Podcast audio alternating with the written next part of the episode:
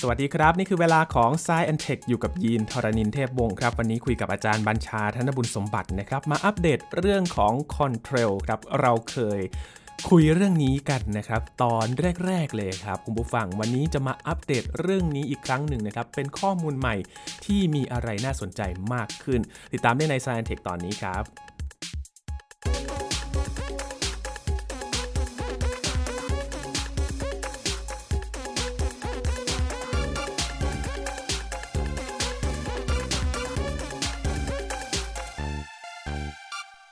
ตอนนี้ชวนคุณผู้ฟังมามองท้องฟ้ากันอีกรอบนะครับ แต่ถ้าจะมองก็จอดรถกันก่อนนะครับ อย่าเพิ่งขับไปมองไปนะครับ มาดูคอนเทรลกันครับ โดยเฉพาะ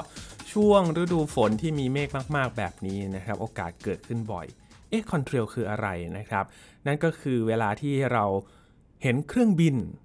บินผ่านนะครับจะเห็นเป็นเส้นๆ ใช่ไหมครับ คุณผู้ฟังครับหลายๆ คนคิดว่าเป็นเมฆแต่เอ๊ะมันเป็นเมฆหรือเปล่า วันนี้มาอัปเดตข้อมูลใหม่ด้วยกันนะครับกับอาจารย์บัญชาธนบุญสมบัติครับสวัสดีครับอาจารย์ครับ สวัสดีครับยีนครับ สวัสดีครับท่านผู้ฟังครับ ตอนก่อนที่เราพูดถึงคอนเทรลนะครับอาจารย์ก็จะคุยว่าเอ๊ะมันเมฆหรือเปล่า มันใช่เมฆหรือเปล่านะครับเดี๋ยวให้อาจารย์อธิบายกันอีกสักครั้งหนึ่งนะครับ มาดูคอนเทรลข้อมูลใหม่มีอะไรน่าสนใจบ้างครับอาจารย์ ครับ คืออย่างนี้ฮะ คอนเทรลเนี่ย เดิมทีเนี่ยทางวิชาการเนี่ยจัดเป็นเมฆนะ เป็นเมฆที่มนุษย์สร้างขึ้น ครับ ถ้าเป็นข้อมูลของนาซาตอนที่ผมได้ข้อมูลชุดแรกมาเนี่ยเขาก็จะพูดถึงคอนเทรลรูปแบบหนึ่ง ซึ่งมันเกิดจากเครื่องยนต์หรือเครื่องบิน ครับ เวลาเครื่องยนต์เผาไหม้พวกเชื้อเพลิงใช่ไหมครับ มันก็มีพวกฝุ่นควันออกมา มีไอ้น้ำมีแก๊สต่างออกมาด้วยไอ้พวกฝุ่นควันต่างๆพวกเนี้ยทำหน้าที่เป็นแกนกลั่นตัว ไอ้น้ำที่อยู่ในการจากการเผาไหม้ของเครื่องยนต์บวกกับไอ้น้ำที่อยู่ในอากาศ ก็จะมาเกาะที่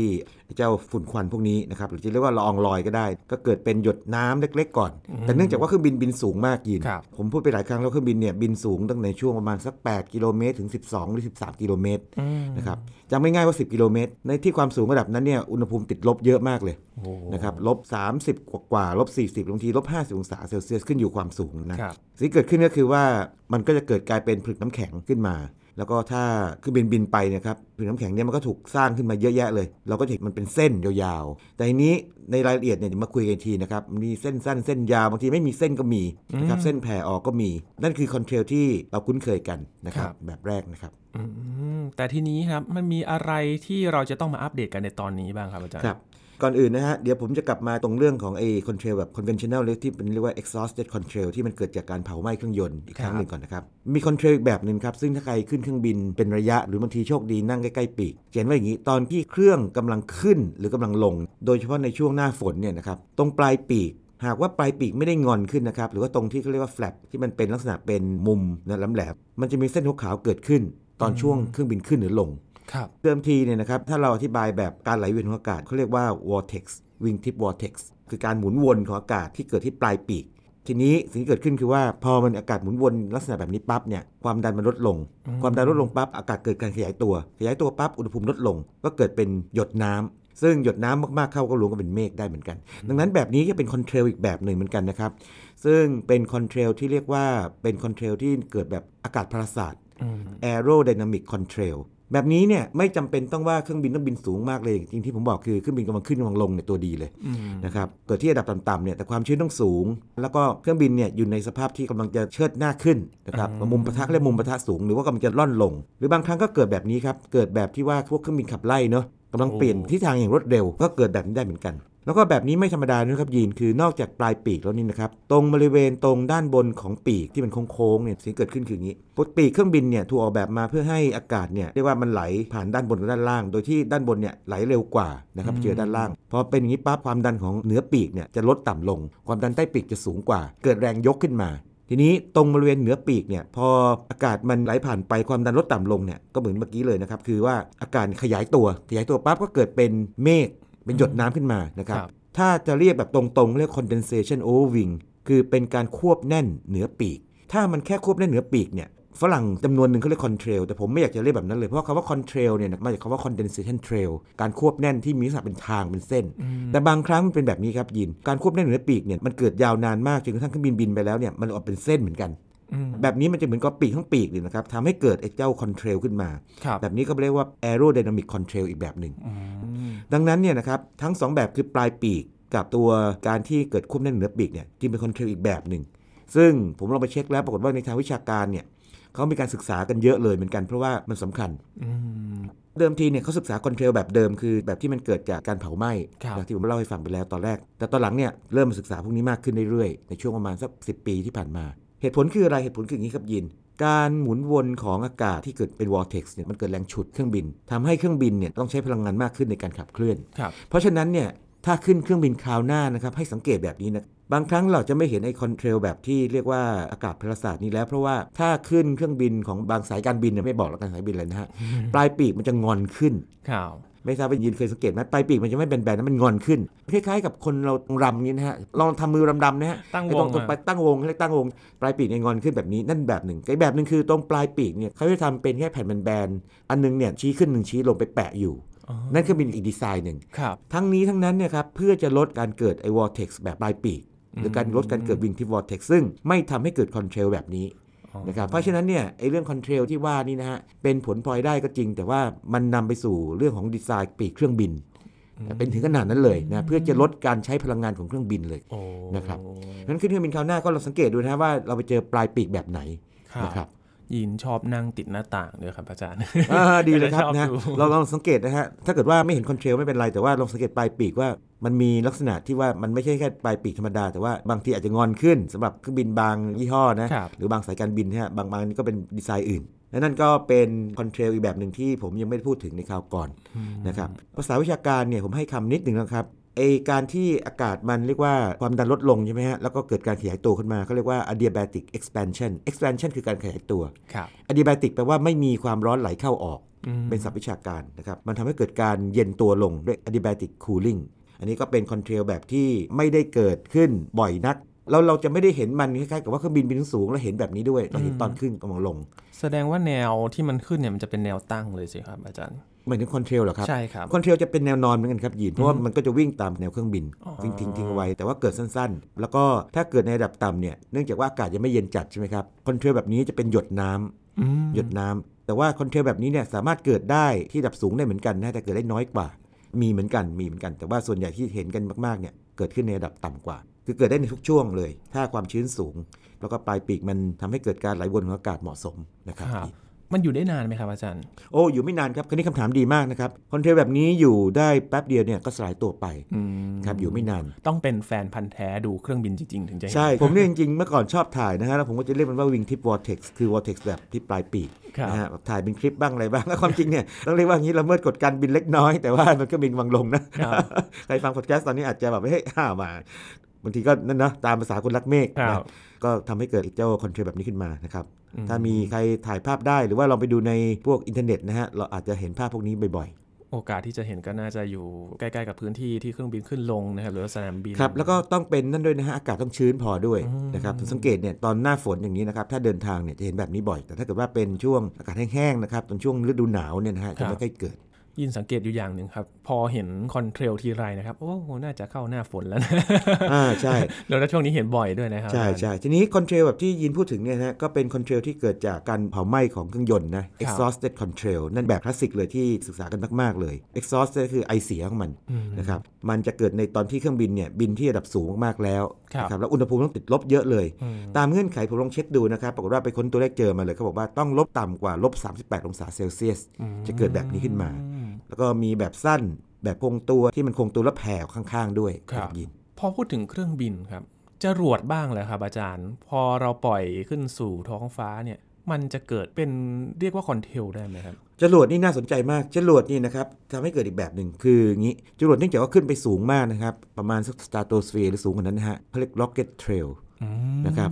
เกิดได้เหมือนกัน ครับ ก็เกิดเป็นผืนน้ำแข็งแล้วก็บางทีมันเกิดเรียกว่าอย่างนี้ต้องแสงแล้วเกิดการแตกแสงสีขาวเป็นสีรุ้งออกมานี่นะครับเขาเรียกว่าเกิด irisation หรือการเกิดสีรุ้งขึ้นมาเนี่ยครับ อืม จะสวยงามมาก ครับ แต่นี้ไอตัว rocket trail พวกนี้เนี่ยส่วนใหญ่เนี่ยมันจะบิดบิดๆเบี้ยวๆไปมา เพราะว่าพอจรวดขึ้นสูงปั๊บเนี่ยสิ่งที่เกิดขึ้นคือลมด้านบนเนี่ยแรง อืม แต่เนื่องจากว่าลมเนี่ยนะครับมันไม่ได้พัดทิศทางเดียวตลอดเวลา ครับ บางทีพัดซ้ายพัดขวาพัดไปทิศทางทิศทางหนึ่งเนี่ยตัว rocket trail เนี่ยมันก็จะบิดเบี้ยวไปมา อืม ลองค้นคำนี้ดูในอินเทอร์เน็ตนะครับ Rocket Trail จะเจอภาพที่สวยเลย มัคนรั จะ บ เป็นเส้น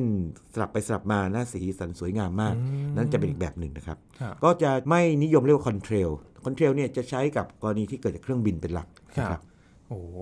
ก็จะเป็นอีกแบบหนึ่งนะครับ แต่การขึ้นของจรวดมันก็จะเร็วและแรงกว่าเครื่องบินด้วยใช่ไหมครับ ใช่ใช่ใช่ทีนี้ตัวมันเองเนี่ยนะครับเงื่อนไขมันแตกต่างจากเครื่องบินเครื่องบินเนี่ยอย่างกรณีของ aerodynamic control ใช่ไหม ครับ เราทำให้เกิดแรงยกขึ้นมาโดยทำให้เกิดความดันด้านล่างสูงกว่าด้านบนเนี่ย อืม เกิดผลักปีกขึ้นมา ครับ แล้วก็ไอ้ด้านบนที่มันความดันต่ำกว่านี่นะครับเกิดการ expand หรือขยายตัวอากาศเนี่ยก็เลยเกิดเป็นเมฆขึ้นมา อืม นะครับแล้วถ้าเมฆยาวๆเรียก contrail ครับ นะครับ อืม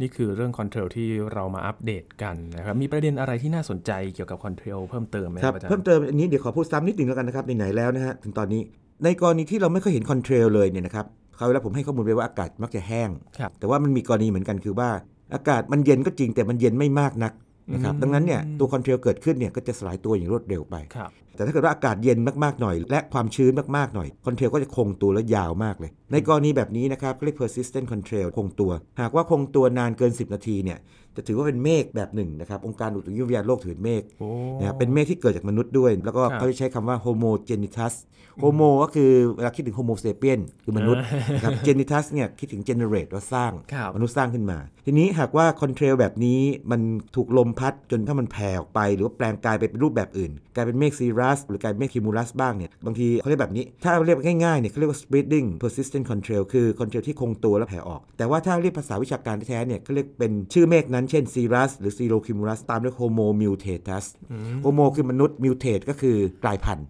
นะครับกลายพันธุ์ ทีนี้ตัวนี้เนี่ยสำคัญยังไงตัวนี้สำคัญแบบนี้นะฮะ มี 2 แง่มุม เอาแง่มุมแรกก่อน แง่มุมแรกที่ศึกษากันมากๆคืออย่างนี้ ตัวนี้เนี่ยถ้าเป็นพวกซีรัสคอนเทลซีรัสเนี่ยสิ่งที่เกิดขึ้นคือว่าศึกษากันเยอะมากเลยครับยิน ครับ เนื่องจากว่ามันทำให้โลกร้อนขึ้นได้ อืม นะครับเราเคยคุยกันไปแล้วว่าเมฆเนี่ยมันทำให้โลกทั้งเย็นลงและอุ่นขึ้นได้ด้วคยรับ แล้วจะเป็นแบบไหน พวกเมฆประเภทคอนเทลหรือว่าพวกซีรัสทำให้เมฆร้อนขึ้น อืม นะครับดังนั้นเนี่ยถ้าเกิดว่ามีการบินเนี่ยเติบโตขึ้นมาก ๆ มีเส้นคอนเทรลมาก ๆ เนี่ยนะครับโลกก็จะอุ่นขึ้น อืม เนื่องจากคอนเทรลที่เกิดขึ้นกลายเป็นซีรัส ก็เป็นอีกสิ่งหนึ่งที่มนุษย์กระทำอีกแล้ว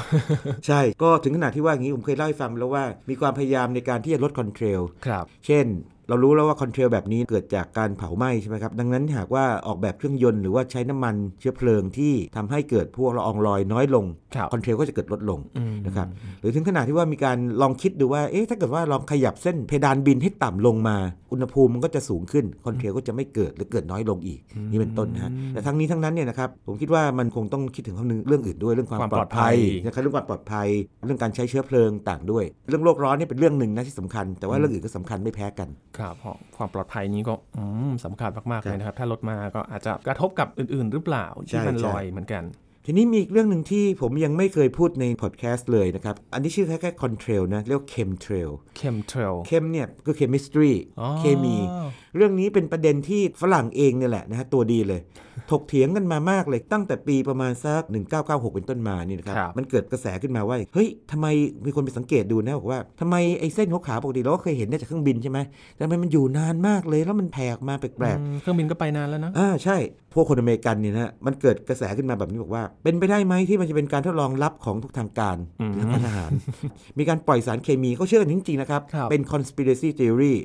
ปล่อยออกมาเพื่อที่จะดัดแปลงสภาพภูมิอากาศหรือเปล่า ปล่อยออกมาเพื่อที่จะทำให้มันเกิดผลกระทบต่อหรือประชากรของคนหรือเปล่าให้ลดลงอะไรแบบเนี้ย ครับ หรือว่าใช้เป็นอาวุธชีวภาพอาวุธเคมี โอ้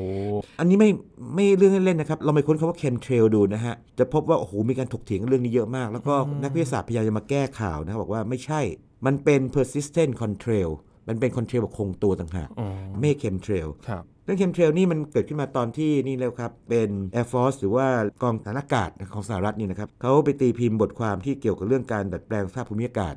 นะครับสภาพอากาศตอนปี 1996 แล้วในช่วงเวลาใกล้เคียงกันนั่นเองนะฮะ ก็มีคนสังเกตเรื่องนี้มากขึ้น แล้วก็มันเริ่มมีอินเทอร์เน็ตมีอะไรแล้วใช่ไหม อืม ก็มีการเผยแพร่พวกสื่อออกมา บอกว่าเฮ้ยเนี่ยรัฐบาลสหรัฐเนี่ยเวอร์ทหารพวกนี้นะฮะเปรย์สารเคมีขึ้นไปในอากาศเนี่ยแปลกๆนะทำให้เกิดอะไรแปลกๆขึ้นมา เรื่องนี้เป็นเรื่องที่ปัจจุบันผมก็เคยเจอนะครับ แล้วก็คนไทยเนี่ยไปอ่านข้อมูลพวกนี้มาปั๊บบางทีเห็นคอนเทรลในโซเชียลมีเดียเรียกเคมเทรลเลย เราก็ต้องไปคอยแก้เขาทีนี้ถ้าเขารับฟังหน่อยก็จะดีมากคนะค รั รั บบ ว่าจริงๆแล้วมันคือคอนเทรลคงตัวแล้วก็อยู่ อืม นานๆแต่ว่าถ้าเขาไม่รับฟังเนี่ยก็จะแก้ยากอีกหนึ่งเขาะว่าเขาเชื่อ อืม ยิ่งพวกทฤษฎีสมคบคิดเนี่ยมันเชื่อง่ายไงมันฟังดูแล้วมันดราม่าดีนะเขาบอกพรูฟสิว่าไม่ใช่อะไรเงี้ย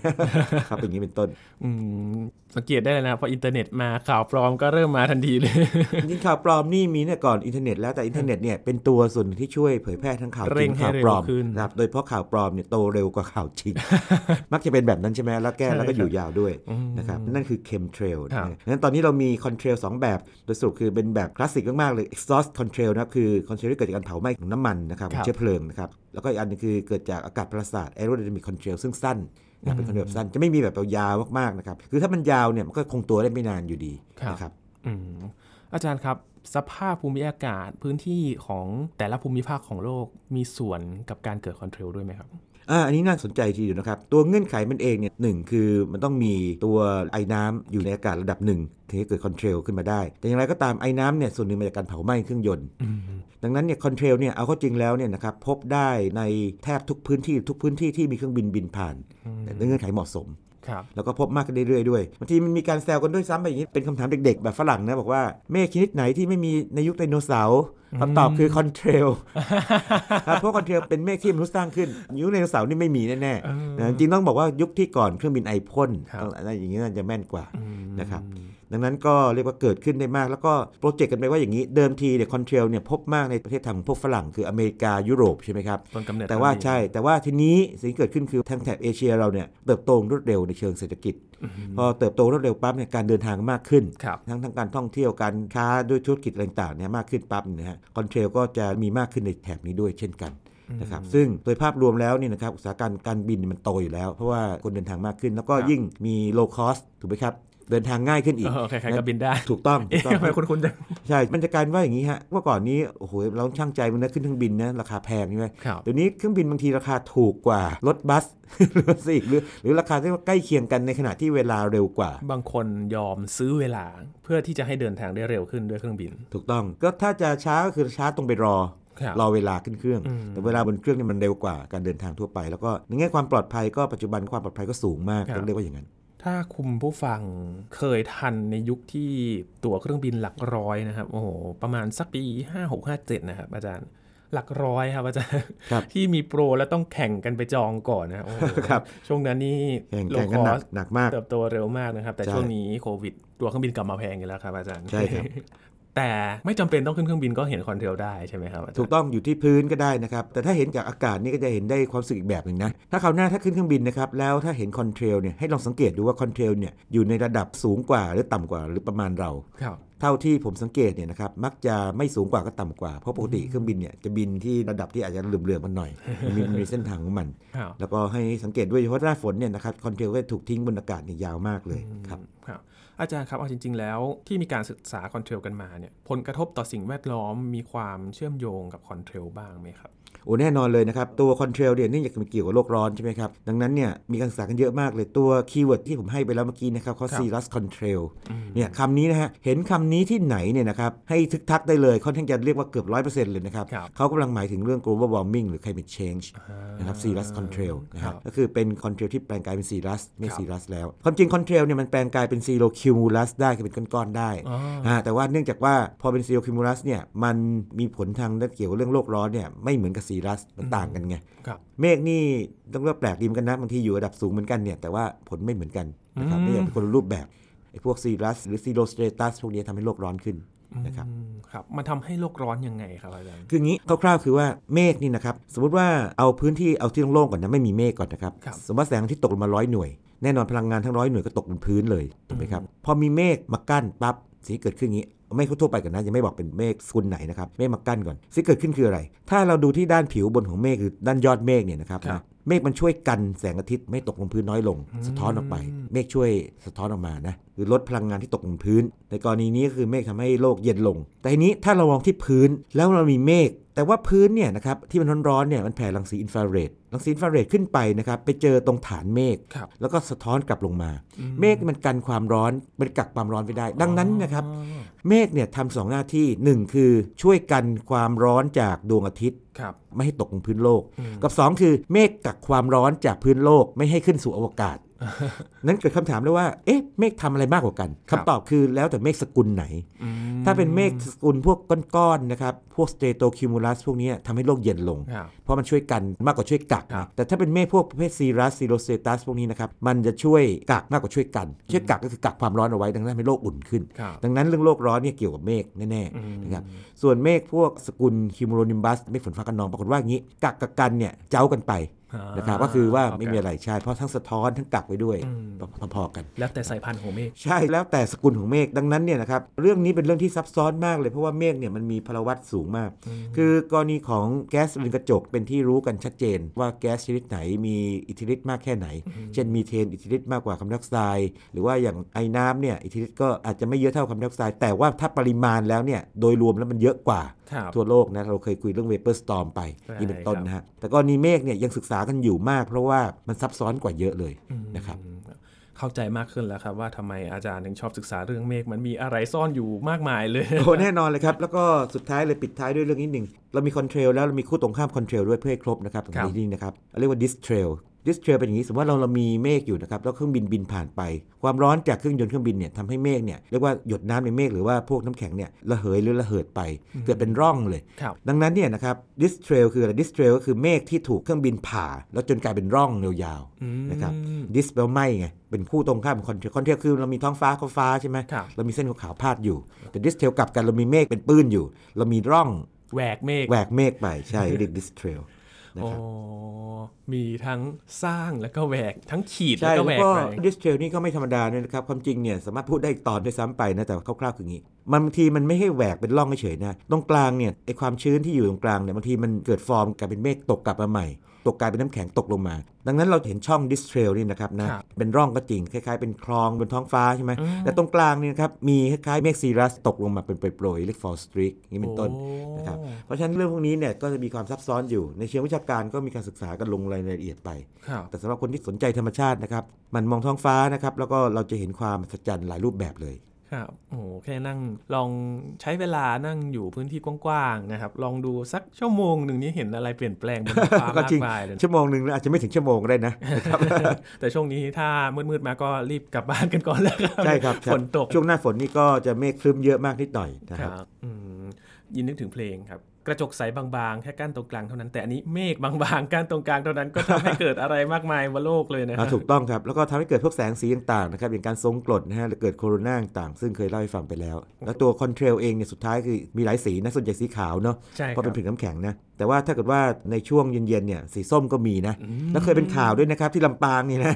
ที่เราลำปางนี่นะฮะก็ตกใจว่าเอ๊ะมันคืออะไรเส้นส้มๆบนท้องฟ้า แล้วถ้าเกิดว่าแสงเริ่มหมดไปเป็นสีเทาก็มีแล้วคอนเทรลยังเกิดสีรุ้งได้ด้วย ครับ เกิด iridescent ได้ด้วยจะสวยงามมากลองไปค้นดูนะครับคำว่าคอนเทรลสีรุ้งหรือว่า iridescent control ครับเป็นเรื่องคอนเทลที่มาอัปเดตกันนะครับ ได้เห็นมิติใหม่ๆ เกี่ยวกับคอนเทลนะครับ เส้นขาวๆบนท้องฟ้าเกิดจากอะไรกันนะครับ ชวนให้ใครสงสัยกันในตอนนี้เพิ่มมากขึ้นนะครับ วันนี้ขอบคุณอาจารย์บัญชามากๆเลย ค ค รั รั บบ ยินดีมากครับ นี่คือเวลาของ s ซแอนเทคนะครับ คุณผู้ฟังติดตามรายการกันได้ที่ www.thaipbspodcast.com ครับ คุณผู้ฟังติดตามอีกช่องทางหนึ่งนะครับพอดแคสต์ช่องทางต่างๆ ที่คุณกำลังรับฟังอยู่ครับ อัปเดตเรื่องวิทยาศาสตร์เทคโนโลยี และนวัตกรรมกับเราได้ที่นี่ทุกที่ทุกเวลากับไทย PBS Podcast นะครับ ช่วงนี้ยีนทรณินเทพวงศ์พร้อมกับอาจารย์บัญชาธนบุญสมบัติลาไปก่อนครับ สวัสดีครับ